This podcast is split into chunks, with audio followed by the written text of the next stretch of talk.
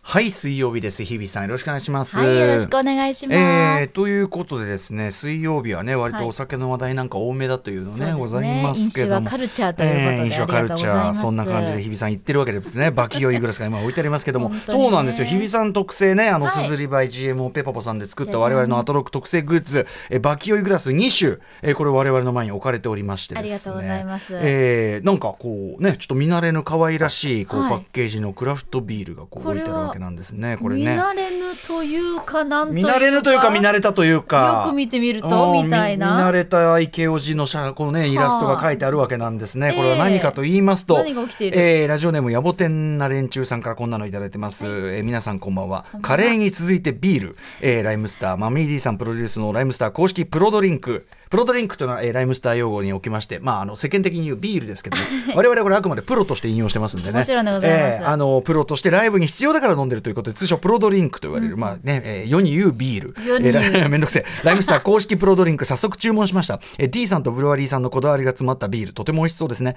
一般発売のデイタイムは柑橘系ポップアロマで昼飲みにも最高。との素敵な紹介が届くのを楽しみにしています。歌丸さんは試飲されたんでしょうか感想を期待です。ということでですね、昨日から発売なんですかはねい昨日の。昼ぐらいからということですえーまあ私どもですね、ライムスター、まあニューアルバムも出しましたよ。6月21日で、今はいツアー中でございます。で、その中と並行するかのようにですね、まあ先だってはカレーを発売しましたねね。えライムスター、美味しかラったイムスタープロデュースあ召し上がっていただいたものもちろん美味しかったそうですよでまあムルガールまさ、こちら私歌丸監修で、はいもう我々もうね今まで私がリリースしたいろんなものの中でも一番売れているというねおー歌丸なんなんだっていうねお前ら一体どういうつもりなんだみたいな、ね、一番売れているええそのやっぱりあの本能に直結した欲を刺激する商売が一番これはやっぱり思いとしてないでございます 本当ですようん、でまあそのカレーも非常に好評な中ですね、今度はビールだということでいやいやマミーさん監修でビールしかも今回はえっとね一般発売されるのが昼飲み用のデイタイム俺ね俺ね、えっと、この間あの、えっと、福岡かな福岡でちょっと試飲させていただきまして、あそうですかはい一杯これでも多分デイタイムの方で、僕知らなかったの寝落ち用として店舗発売される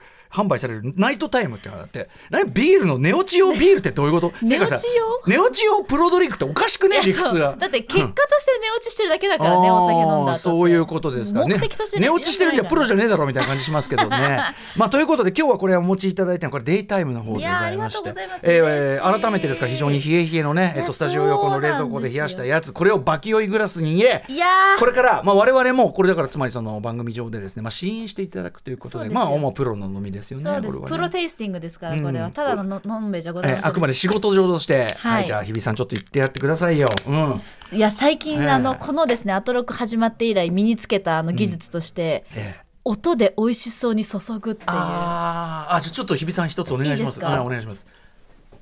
いきますよおおうまっうまっうまっ来い来い来いはい 黄金比よしよし今日はいい放送になるぞこうまいねれ黄金比ちょっとこれ取っといてもらいましょう完璧これ完璧これ黄金比黄金比あのこれあちょっと時間が経ってきてるんですけ黄金比ってど何あのこれそがううまく対比がいくといい日になるんですよこれ本当にああちょっとちょっと行き過ぎてるかないい感じですこれ歌丸さん大きい方のね、大きい方のグラスで大きい方のグラスだいかたらねだいております、ちょっとこれ難しいですねまあでも割黄り物金用比に作りましたかでもでもまあここのぐらいにしとこうからいいですねこれこんぐらいこんぐらいこれがさすがプロフ黄金ェ比プロフェッショナルプロフェッショナルさすがプロフェッショナルプロフェッショナルさすがですということでプロとしてお互いちょっと ねそうですねえーマミディさんプロデュースのこちらのですねえっ、とドリンクの名前はなんていうのこれはえーっとプロドリンク ライムスターズオフィシャルプロドリンクマミーディ、えーデイタイムというやつをですねデイ、タイムえープロとしていただきたいと思います。プロとしてえーそれでは日比さん乾杯でお願いしま乾杯す。どうもどうもすいません仕事ですからねこれね。うん本当にもうねじゃあちょっと一口いい香り香りねやっぱこのもう柑橘系の香りさすがこれでも夏いいんじゃないすごいねう。うんん。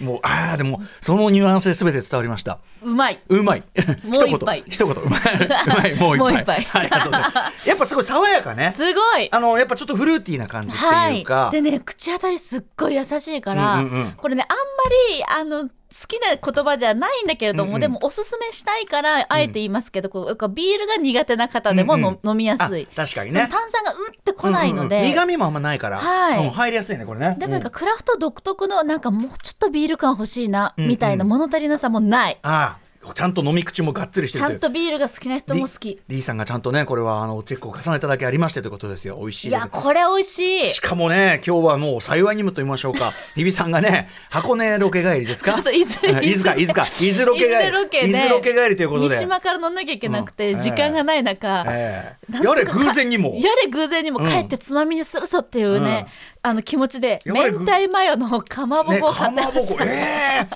これはもうね願ったりでいすよやこれは本当につまみを持ち歩くそれが私ですからね日比さん今日飲み会企画じゃないからねそうそうそ今日ねうそうなんだ全体としてはね比忘れてた較的尻休みな特集もありますけど忘ねれてたでもやっぱお腹にちゃんと入れながらじゃないと大事ですよこれねしかも日比さんさっきまですげえ寝てたんだからねゴリッと寝てたんだからちょっと朝から仕事でうんいや本当お疲れ様です休憩取ってたいやでも今日はまあこの番組あーあねとちょっとまあ実家に実家に到着しいやていやいやいや実家に到着してビール一杯やりながらつまみもやりながらあーでも、うんいやちょっと D さんやっぱさすがですねそうねパッケージもまたとってもか可愛いしわいいですねこれライねムスターファンの皆さんもちろんですけど、これお土産で、うんう例んえばちょっとお家にお呼ばれした時とか、うんうんうん持ってったらこれはもうなるほどねはもう覇者ですよホームパーティーの覇者 はいはいこはいれ素晴らしいこの口当たりが本当にすごいから、まさにグビグビいける、うわーこれいいや夏ぴったりねしかもねちょっと今あのスタジオ内もちょっと暑いぐらいだけどそうこういう空気感もすごい爽やかにしてくれますねもこれねねちょっと湿度高めの時いいかもしれないありがとうございます。いやーということで、ライムスターね、いいえーなカレーに続いてかっこいいビなール、えーライムスターが昔から言ってるね、えーカレー、ビールヒップホップ、これがついに完成 した、ついに本当に完成したとい、いうやーこの2023夏でございます。だからライムスターさんのことはもう大好きなんですよ だからってなんだよ。だからカレービールカレヒップホー、ップ カレーとビールの部分が大きい感じになってますけども。はい、という感じで、えー上機嫌で始めさせていただきたいと思います。アクタシーックスジャンクション After Six Junction. 8月23日水曜日時刻は今6時7分ですラジオドッキの方もラジコドッキの方もこんばんは TBS ラジオをキーステーションにお送りしているカルチャーケーションプログラムアフターシックスジャンクション通称アトロクパーソナリティは私ラップグループライムスターのラッパー歌丸ですそしてはい水曜パートナー TBS アナウンサーの日比真央子です日比さん明太マヨかまぼこも美味しいです しぴったりですこのねプロドリンクデイタイムいやに本当にまさか今日このタイミングで、ねえこのお土産が使えると思いませんでした、もう完璧ですすよこのタイミングねね本当に美味しい、ねこのビール、んあのカレーとも合いそうですカレーともバッチリ合うでしょこれちょっと召し上がりながら聞いていただきたいんですがは改めまして言いますよ、えーライムスターオリジナルカレーねムルガールマサラに続きまして、えー今度はビールだということで改めてライムスタービールデイタイムナイトタイムが、えー昨日発売になっただから本当は昨日お話しするべきところだったんですけども、あのーなんかまあす水曜かなっていうすいません日比さんかなっていうこれがまたあの日比日比さんを甘やかしてるんじゃないかって言われる一因なんですけどねいやありがとうございます。まあお酒とおそうなんです酒よは絶対持ってこいっていう圧をねかけさせていただいております。うん はい、ということで改めましてですけども、ライムスターのメンバー、えー酔っ払いのライマーとしても知られるマミー D さん、ねえービールをプロのためのドリンクと名付けまして、ステージ前にマストで愛飲。まあ、我々もね、あのステージ前、大体40分ぐらいになると、あやべえ、プロドリンク飲まなきゃ、入れとかないとこうペースよく飲んでいくわけですね。それをやっぱて適度にバイブスを上げていくというのがプロとして必要で、やむなくですよ、やむなく飲んでいるっていうのがあるわけです、ね、ツールとしてでねございますお仕事ツールです終わった後に乾杯してるのは、あれはプロじゃございません。これはビールというこ あとれでは。誰しものビールですそうだからこれあのどちらのプロユースもそして一般ユースも可能であるということになっております。助かります。うん えーということで、えー、マミー D さんの愛と経験が注ぎ込まれた、えープロドリンクすなわちビールデイタイム一般販売用とナイトタイムが昨日発売になったとで商品開発は九州佐賀から人生をゲームに例えてビールで祝福する新進ブルワリーゲームブリューというところが作ってくれた。ねえーで、えっと、プロドリンクデイタイム今日我々がいただいている方は静岡三島のナチュラルルーツスタジオ仕込みの、えー柑橘缶ホップアルマですって今日三島のお土産ですこれ。あ三島駅おで買ってきたーそのうだ。さっきおっしゃってたイエイエーイ ー ゆイ。ゆかりねゆかりめ。つながり。つながるめ。 絆。絆 め。KIZUNA 絆。まずい Yeah まだ10分しか経ってないの に大丈夫かな。昼飲みに最高なセッション、えーフィんヒート IPA ということでございます。薄濁りで、これヘイジーっていうのかな、薄濁りで柔らかい口当たり、グビグビいける一本を実現ということです。で、こちらプロドリンクデイタイム6本セット、えー、4980円税込みというのが発売になってるんですが、これ非常にもう絶賛発売中。えー、ゲンブリュー公式サイトにも発売中と。えーで、えっとね、ゲンブリューさんの公式サイトに甘みリーさんのビール作りに迫った特設記事も開いやー公開中ということなんで。これちょっと私もいつかビール作りたいってずーっと思ってるんで、ね、勉強させていただきオリジます。ナルビールはい。ねはいはい、これもねあのそのプロセスみたいなの全然知らないで、で、ういん、やーあれだったんでね、ポーチを読んでみたいと思いますが、で、えっ、と、これ、今日飲んでるのはデイタイムなんだけど、ナイトタイムの方は、えっ、と、まあ、店舗展開用なんで、バーとかそういうようなところ、えーお酒屋さんとかですかね、で展開していきますよと、こちらは静岡沼津の、えーリリパブ、リパブリリパブュリューというところ仕込み、えーすっきりドライなモルトの口当たりに重量級に投入したホップで、寝落ち仕様のダブル IPA。ね、夜のとばりに包まれながらスルス、ずるずるいける、スルスルいける悪いやつということでございます。いやーこれはね、だからこれあれじゃないこれ店舗で取り入れてる店舗で売うともうそこでもう即の寝落ち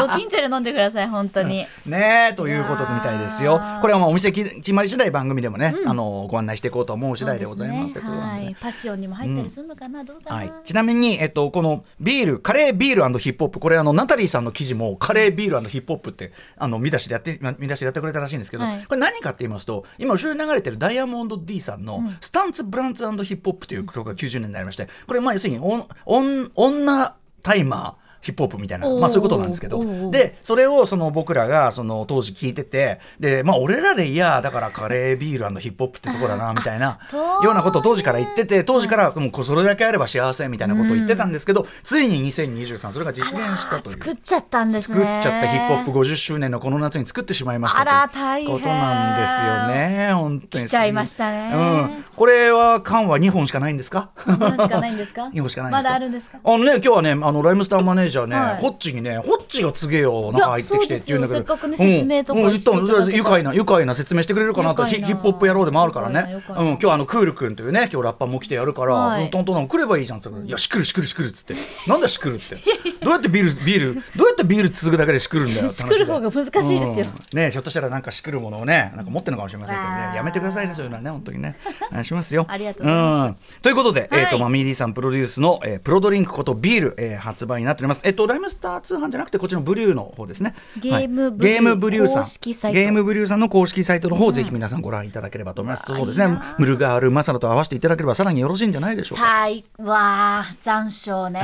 楽しめますそうよ。いうことですよ。セットでも楽しちんじゃえろたらん三島の三島の明太マヨも最高 合あうっちしかも、うんまさかの三島のねびっくりしましたあれを使ってたってすごいことですねやっぱ今日このプロドリンクをいただくことは運命だったんだと思います。運命運命ご縁めんご縁めんご縁めん 絆。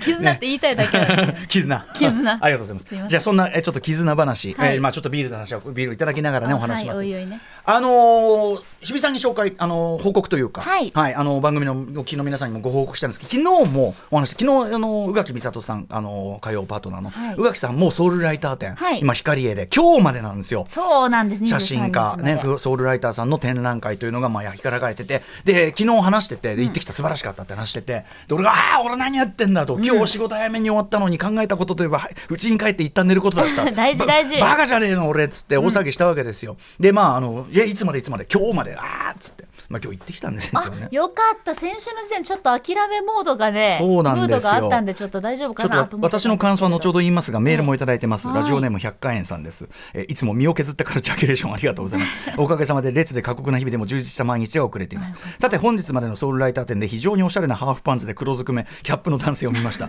歌丸さんではなかったでしょうか。えーこちら番組グッズもライムスターグッズも何も身につけておらず、ささやかな気持ちも示すことができず失礼いたしました。いやいや、時間がなくていけないと先週もお話しされていたので、リスナーとしては歌丸さん時間を作ったんだな、いけてよかったと幸せな気持ちになりました。私自身は2時間ほど滞在しましたが、視覚のみならず、えー温度や湿度、匂いまでも感じられる写真と展示方 法で、ノスタルジー無限大でした。お勧めいただき本当にありがとうございます。これからも毎週全部聞きますという百貨園さん、ありがとうございまあすり。がとうございますおしゃれなんて言ってたてありがとうございます。そう、あのね、実はね、えっと、会場でも、あの、リスナーの方からお声掛け、ちょっとだけいただいたりとかしましそた、うね。ですかじゃあリスナーさんがねそうたくさんあの集ってたっていうあののも嬉しいところで昨すけれども日聞いてたらしくて、はいあの今日来ると思ってま した。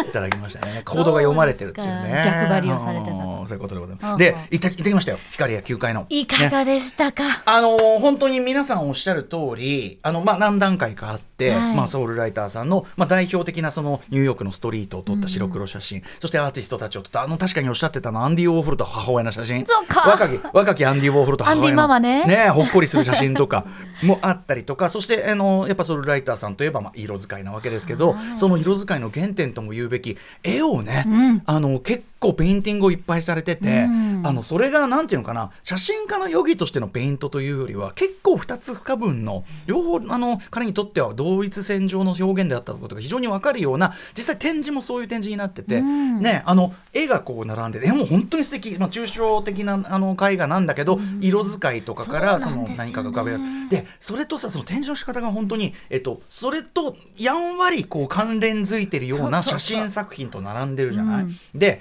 僕ねそのそこの展示方法によって一つ気づけたことがあっておうその要はソウルライター的なあの構図の作り方んっていうのを見ていくうちに、あそうかそれがソウルライターっぽいこう写真っていうか絵なんていうかな絵作りなんだなってお気づいたことがあっては要はあの画面の真ん中横か縦うんを要するにた線で区切るような構図作りを絶対にするんです。でなんでそれが気づくかっていうと彼が描く抽象画っていうのは必ず横のなんか線でこう、えー、と色が分かれてたりとか、はいはいはい縦の線でなんかになってたりとかでそれと似たような写真作品を並べることであつまりそのこういう構図が作りたくてこのこの鳥あのこの形なんだみたいな、だから例えばこの今車が走ってる写真とかもこれ真ん中で斜めの線これすごくソウルライターっぽい斜めの真ん中の線とか、縦もこういう感じ感じで本当だ壁なのかこうい扉なうのかこういう写真すごい多いじゃないですかあと多いですねあとは人物そのものが縦の線になる場合もあるんだけど、うんうんとにかく真ん中走る縦の線か言われ真てみんればそう中走る横の線か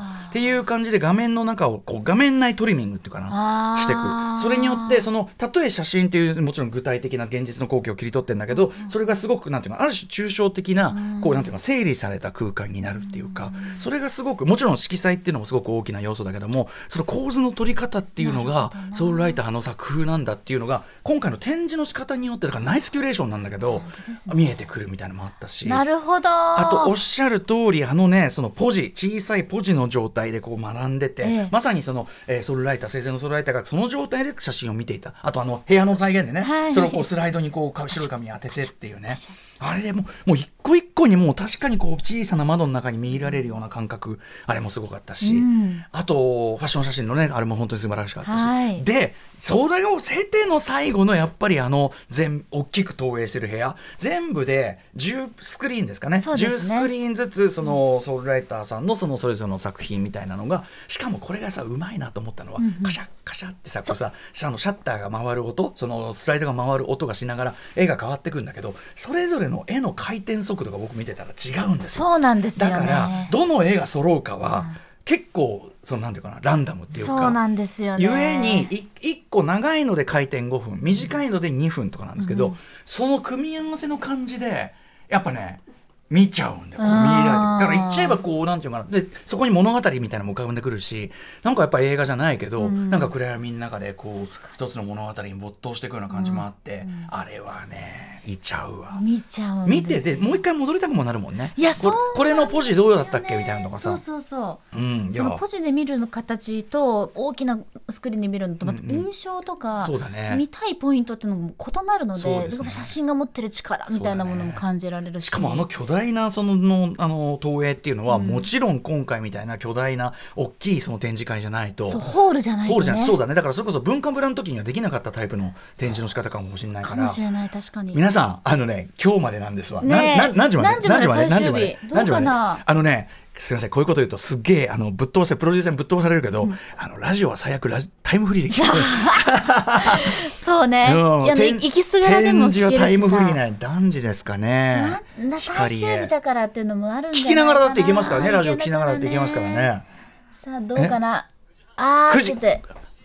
7時半最終入場なんで皆さあんと1時間10分今なら間に合いますということでございますね すいませんねこんなねいやいやいや私も滑り込みだったんですけどね3枚しかも選んでくださったそうなんでポスすトカード3枚の写真、はいえっと私はだからそのやっぱりその構図取りが印象的なというところで、あの3つ選ばせていただきました、縦横うんうんはい、特にやっぱりこの列車内の窓からこう覗いた女の子の嬉しいこれは本当私もそれ選びまにしたね日比さんも選んでたけどこれはやっぱ捨ておけなかったですねねえでも確かに歌丸さんの分析で納得ですね縦横だ、縦横うん画面内トリミングみたいな本当だうん、そういうでもだから見てて整うんでしょうねそうでしょうねこうなんそかうスでトンって入ってくるっていうかうんうんうん構図がね、デザインされてるっていうのかな写うん真でもさ同時にそのファッション写真の方は逆にものすごくオーガナイズされた環境で撮ってるからこそ、でも子供たちのそのこ子供服のなんかな、はいはいはい子供たちの写真とかやっぱ不意に撮れてしまった感じの表情みたいなのもすごく生かされてて、うんなんかやっぱりそのなんていうかな絵じゃない何でもない写真っていうところの面白みっていうのもすごくファッション写真であっても出てるなみたいなの思ったし